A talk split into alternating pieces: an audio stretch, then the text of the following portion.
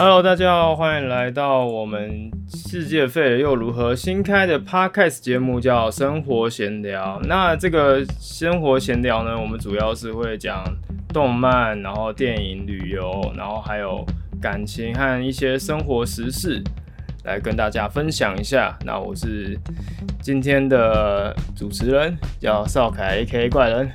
我是仔编。好，那今天大概要来聊一下我们最近有确诊过了。嗯，对，大概前前两个礼拜吧。对啊，很惨哎，就是我们真的不知道确诊之后的下一步该怎么做。对，当下是真的超震惊的。我是觉得我一定有机会确诊，因为现在每天都好几万嘛。可是我没有想到这么快，对，这么快就就确诊了。对我也是哎，我我就觉得说，干就是看他们大家确诊速度一直往上攀的时候，我都觉得说还还不会轮到我。对，就还久啦，我都觉得说我应该也用不到我自己保的那个防疫险，结果没想到用到。嗯，然后当下其实我爬了很多文。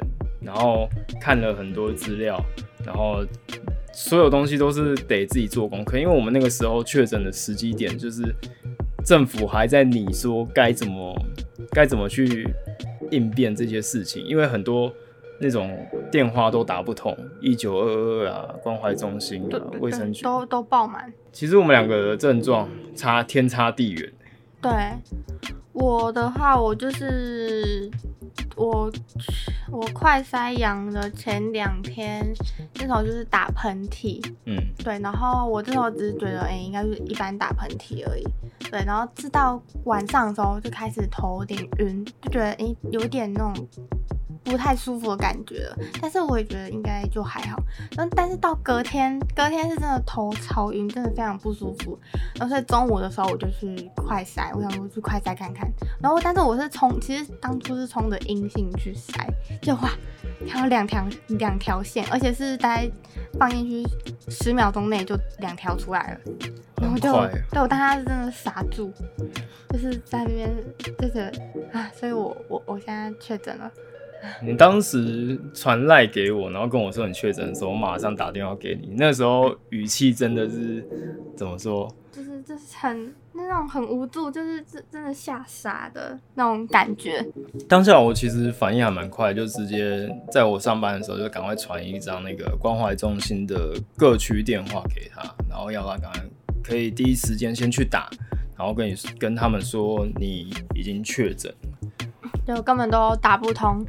对啊，就是人都是爆满。那时候反正都打电话都打不通嘛，所以我就上网查，那确诊怎么办？他就是说要线上预约啦，但线上预约当天其实一定都预约不到，因为那种都是要前一天。然后还好我我就赶快看隔天，隔天就是还好隔天就是都有啊，都还有名额。我记得好像大概剩下一两个吧。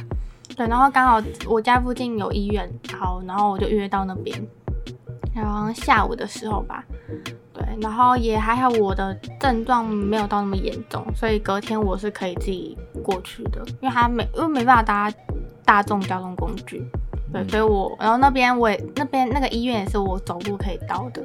我记得你那个时候去的时候还下雨，对对，还下雨，但是还下雨哦，雨雨蛮大的哎，超烦的。对啊，然后那时候因为呃，他那边是有可以遮雨的地方，但是你看一群都在那边遮雨，所以就觉得那我宁愿我宁愿在空旷那样撑着伞，嗯，对，不要过去挤，都很危险的。对啊，然后再就是，诶，好死不死啊，幸好我们今年都有保那个防疫险。嗯，对。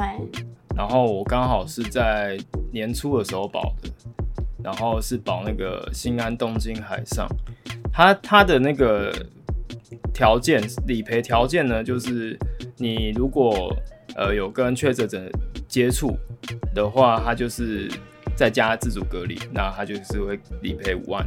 然后你如果在家自主隔离的状况下又突然确诊的话，再给五万。对，然后基本上我两个都中了，因为我是在家是被我自己的姐姐给传来到的。我是我是刚好在就是疫情险结束的那个礼拜保的。对，我记得他好像就是全部疫情险到某一天结束后就不能再保了。然后那时候因为我朋友他就是刚入保险，然后需要业绩，那时候很晚了嘛，所以价钱也比较高，然后你拿到的钱又比较少。然后我这样听一听，我就觉得嗯，就觉得好像不太需要。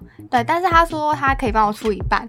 我想说哇，他都帮我出一半了，我就想说那那我就保啊。这我没听你讲过。哎，是吗？对啊。哦，因为对，其实那时候如果他没有说帮我出一半，我是不会想要保的。嗯。对，因为真的我听到你保的价钱，然后又听到以前价钱，我，都不用一千呢。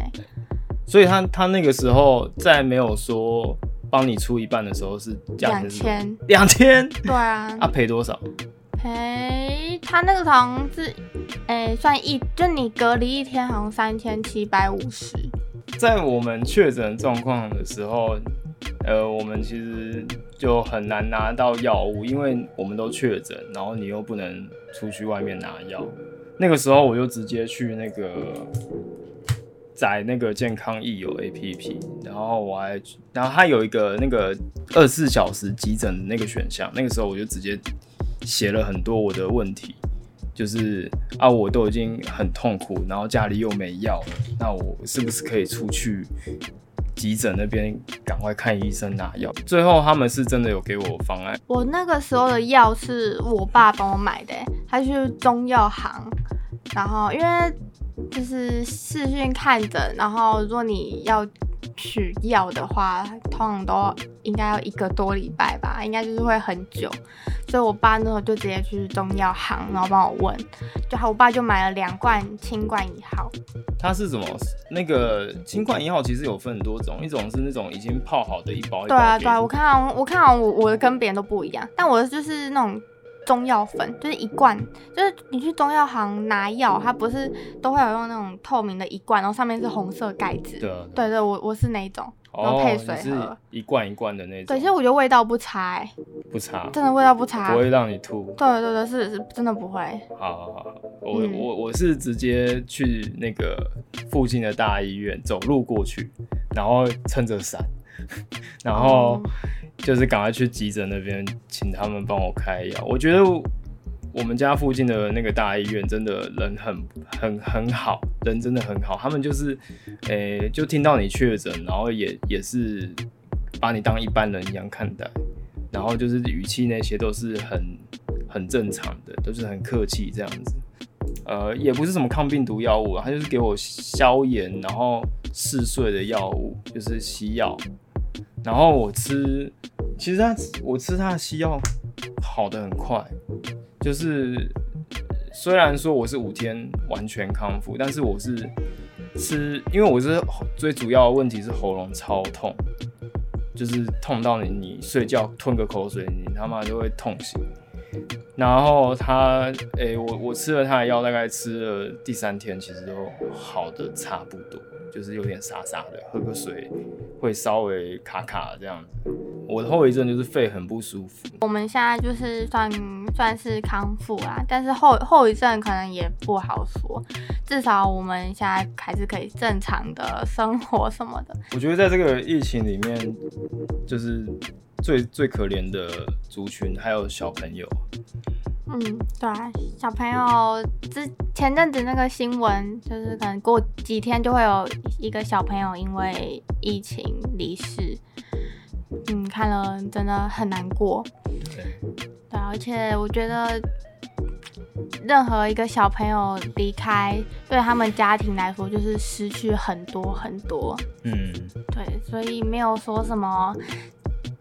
是没有说什么，就才才离开几个，或是跟其他国家比，我们算少了。我觉得根本不能这样比，对，因为对他们家庭来说，那就是一切了。嗯，呃，在我们这个确诊的心路历程上面，就是我们都康复回到工作岗位上，那。其实有点担心的地方是，我们都已经康复，但那些同事对我们的看法会是怎么样？我的话是比较还好，不过不过可能还是会有个同事，他就是会会稍微有点怕，就是可能像我们那个时候就因为有个同事要离职，然后我我们公司就订披萨。对，然后那个时候卡，因为其实我都还是有戴手套，然后我在卡，他说哦我来我来就好了。对，然后或者可能有些地方就说哎我来就好，他说哎没关系我拿，就是他可能就有说，就他他可能就会比较对比较会怕啦，那个感觉出来。他这个举动你心里会有点小受伤？我我没有，我是觉得还好哎，因为对啊正正常都会怕，防范于未来。对啊，嗯。这边要呼吁一下啦，就是不管你周遭同事确诊还是怎样，我觉得就是要有一个同理心在啦。嗯，对啊。对，就是不要说他确诊，然后说哦，你你你离我远点，就是嗯嗯，那叫什么？那叫什么？带有一点稍微歧视、有色眼光去看待，不要就是去不要对那些人带点歧视或怎么样，因为没有人想确诊。对对对。就是康复之后，你就对方康复的话，那你就希望是你把它当做正常人。对啊。对，毕竟毕竟未来你还是会该跟他继续共事下去嘛。嗯。对对对。那讲到工作，我们就讲一下那个工作讲话的艺术，哈。嗯。那其实非常重要，就是关于沟通这件事情，其实。每个公司都会遇到了，像像仔编来分享一下。对啊，我觉得应该说从学生时期到出社会，都会有一些人讲话让你不舒服。嗯，就是他可能就不不会去想一下别人的感受是怎么样，就就是只想讲自己自己脑袋中想的东西。嗯，对，就是像 我有个同事啦，他讲话就是真的会让人蛮不舒服，就有一点。尖酸刻薄，可是我觉得他自己没有发现，因为他可是，但是他毕竟又是我前辈，算是真的前辈，就很多事情是真的要问他，嗯，对，然后那他有时候讲话语气呀，就是让人听了真的蛮不舒服的，所以我其实没事会真的不想要听他讲话，因为他有时候讲话我会心里会一直想。翻白眼，像是他在教我的时候，可能教到一半就会问说：“哎，啊，那这是什么东西？”然后可是其实我不知道，我常回答不出来，我就说我不知道。嗯，然后就说：“他说你猜，你你就是讲看看啊。”他希望你问这些事情的。时候你是有先找过答案，然后是不知道的，嗯，你有是有先去翻东西，然后才才发现你真的不知道，就是来问，你不能太依赖，你不能太依赖他，对对对，他是有，他是觉得说我不能太依赖，就是别人一直解答给你，这个我是很认同，嗯，所以就是，所以就是很多时候我可能就会想说，哎，好，那我自己去解答，可是可能有时候又变成是说，他觉得我我都我都不会主动问。他有时候只说，哎，你这种怎么没有问？可可是他有时候叫你问的是，你根本不知道这种东西要问啊。嗯，对你根本不知道这个是是一个问题点。嗯，对。然后可是他就会照他的方式说，哎，这种事情你应该要问，这种事情你你就是你这样做是不对的。嗯，对啊，所以他这样子，我会觉得说，所以我到底什么该问，什么不该问啊？嗯，对啊，因为我之前问他，就说你这个要先自己找过答案啊，啊，然后有些又是说你要主动开口问啊，所以他到底是怎么样？我就觉得说，搞得你好乱哦。对啊，就觉得说他怎么那么难 难难搞啊，好好无奈哦。讲话的艺术上面啊，其实当你做每件事情的时候，如果你犯错的话，你第一件事情会说什么？一定一定会先说抱歉呐。对，当然就是，其实我有一个坏习惯，就我有不，我有时候会去跟他理论，不会跟他道歉。其实这这个东西上面，你就是做错了，然后不管你，就算他讲的东西是错的，好，你还是要跟他道歉。嗯，你懂吗？就是不懂啊。道歉这件事情一定要是摆第一。嗯，对啊。对，理论。那些他其实不会想听，他只想要去听你去承认这些事情，你承认你把这件事情做错，他只想要知，他只想要这个东西而已。嗯，他不会想说，呃，你比如说你影片做错了，但是你影片里面少了你你做错的事情里面是他自己漏讲的，你就不能跟他去理论这件事情，你就只能跟他道低头道歉，因为他你就算跟他争好了，他也不会跟你道歉。嗯，对，但是要看人啊，有些人就是，诶，个性比较好一点，就会说啊，这我忘记讲了，我就会跟你道歉。但正常来讲啦，这东西不管他说这件事情是对或错。你都第一件事情就是先道歉。对啊，其实我也觉得，因为毕竟你也知道，就是你有问题，不管他他是不是有问题，但是你就是有问题，就是先道歉就是对了。不是不是也不是先道歉就是对，就是你先道歉，至少是你有你有就是去放下你的身段，你这样也比较好讨论，比较你讲讲的话也比较站得住脚。就是说你前面是先解释。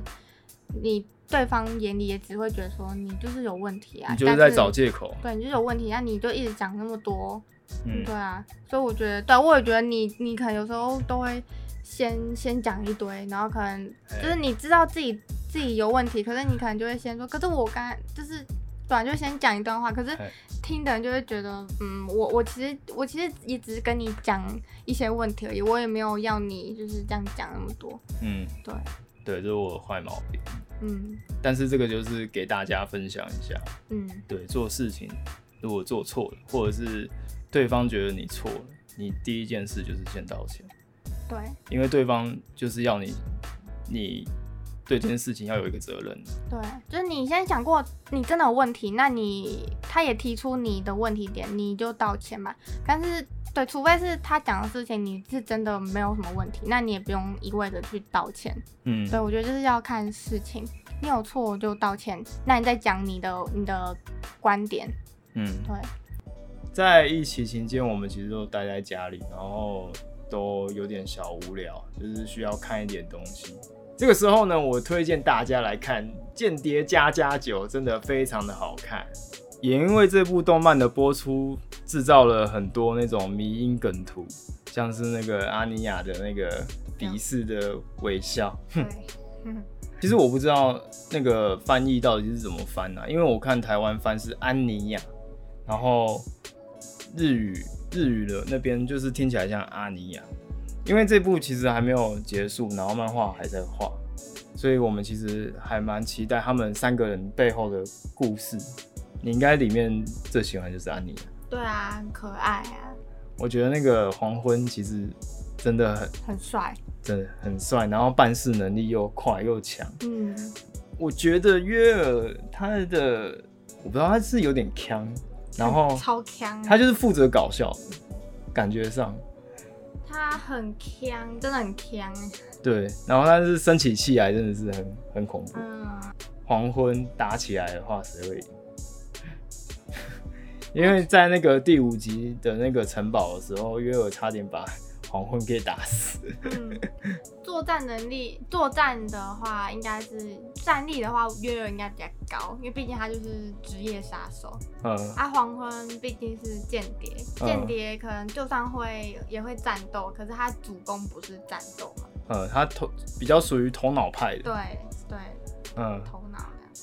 其实我们还还蛮期待他们后续的剧情。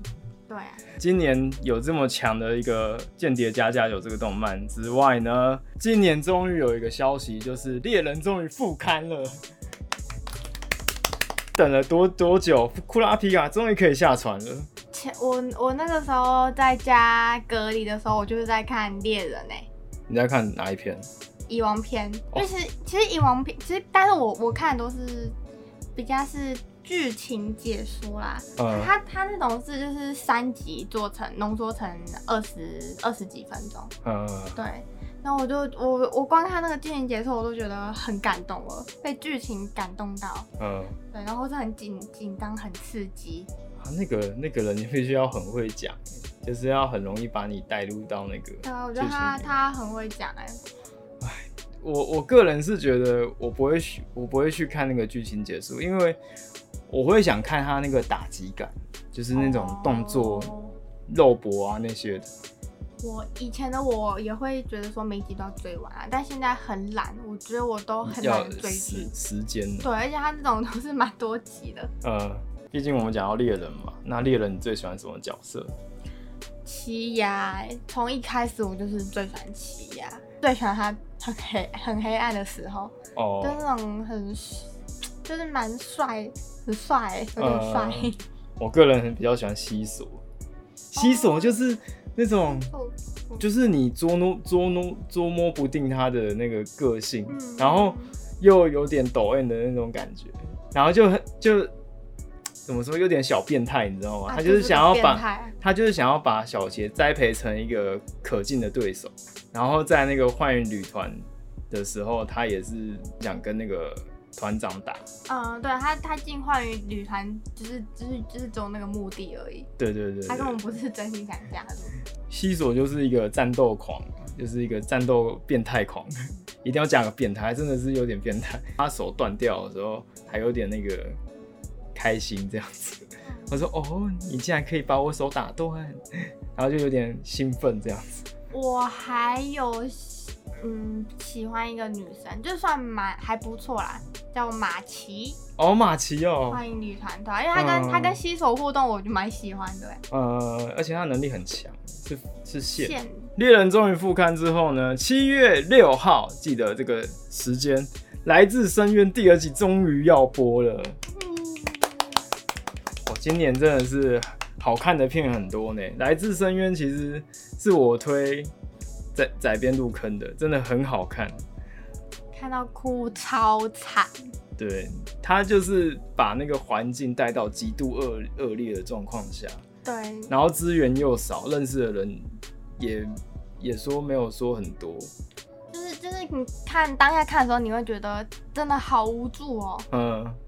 对，然后就就是觉得到底怎么办？嗯，对，那种真的啊，我真的很难过。就是我们其实有看那个预告啊，就是呃环境变得更更加险恶，然后认识了可能会认识很多同伴之类的，就是我们非常期待，希望赶快能看到这样子啊！真的，还有一个就是也是跟猎人一样，算是经典中的经典，死神也要回归了。嗯，对，死神千年血战篇，哦，这个是十月的事情。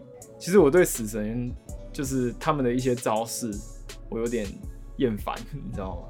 就是你知道黑崎一护从呃开始会万劫之后，就一直在月牙天冲，月牙天冲，月牙天冲，好像每一次每次都是这个。对，就是那个招式就有点腻，就是你你至少要会一个其他的东西什么的。招式感觉太少了，就是我知道你们想要给一个那种什么印象，第一印象就是黑崎一护就是月牙天冲，然后什么那个白斋 白斋就是要千本千本樱，对，就是给人的印象真的太深了，就是想要我会希望是多一点花样呀，就是不要。说就是招式永远都是同一个，会就就是会有点小小厌倦。而且我觉得他们其实有很多可以发挥，嗯，他们的招式其实都很华丽，光那个就很华丽。那我觉得他们可以做更多，然后看起来特效应该会更精彩。比如说谁呢？哦，我最喜欢就是日番股东四郎。哎，他真的很帅哎！我从你知道，我觉得我看过那么多动漫的，虽然死神可能不一定是我心目中最第一名的神作，可是我觉得我最迷动漫的角色就是。日番古东四郎，你是被人影响的吗？还是你？不是不是，就是我自己。嗯，其实日番古东上，其实我死神最一开始播的时候我没有看，因为我对我那时候好像也没有看，但是我就是电视上偶尔看过。然后那时候电视上看过几集，其实那时候我就最喜欢日番古东四郎。真的。反正就是那时候第一印象就觉得哦，他就是那种那种魅力，虽然他就是个矮子，然后再然后又对小只矮子，然后感觉就很傲娇，可是就是他真的很有魅力啊。嗯，对，而且所以所以其实他他人气后面都是第一名哎，他人气是真的很高哎，不是主角，但人气真的很高。对啊，所以我觉得真的大家都可以可以看到他的魅力。而且我在他的那个预告里面有看到他有完全万劫的那个照片哦，想到就很帅。对他，他好像变大只，变年轻，就是有长大这样子。他好像我漫画好像有看到他有变大。嗯，但后来就不知道，我不知道是怎样。但我我漫画是没有没有追很深啊。就是还蛮期待的啦，就是他的那个完全万劫。对，就很期待他们，他们每个人，因为他们其实很多角色，我觉得都蛮重要的，而且都是不一样的个性，所以我很期待他们那些人有不同的招式，然后开新的、开发新的万劫或是什么。嗯嗯嗯。对。像我，我就很喜欢剑八，他也是一个战斗变态，你知道吗？战斗狂。对。哦，我真的都很喜欢那种战斗变态，你知道吗？就是就是一定要跟别人打你死我活，然后别人很弱化，你给我。振作起来！你你我都还没跟你打完，我都还没爽到，你就给我那边死掉或绕跑，不准！你给我打到最后。对，但是也不知道说这个千年血战篇它的篇幅会多长。嗯，因为像每个像我们那个猎人好像有四五百话吧，我不知道，反正就是很很他的做一次就是很长一篇。我也希望是这样子，不要说可能千年写三篇就是有。一到十二就没了。嗯，我希望它篇幅长一点。那我们今天的 podcast 就差不多到这边了。呜，我们录好久。对啊，本来本来还有还有三四项要讲，就前面讲太久了，直接全部删掉。没关系，我们改在下礼拜讲。那我们今天就到这里啦。我是赵凯，我是仔编。那各位下周再见，拜拜，拜拜。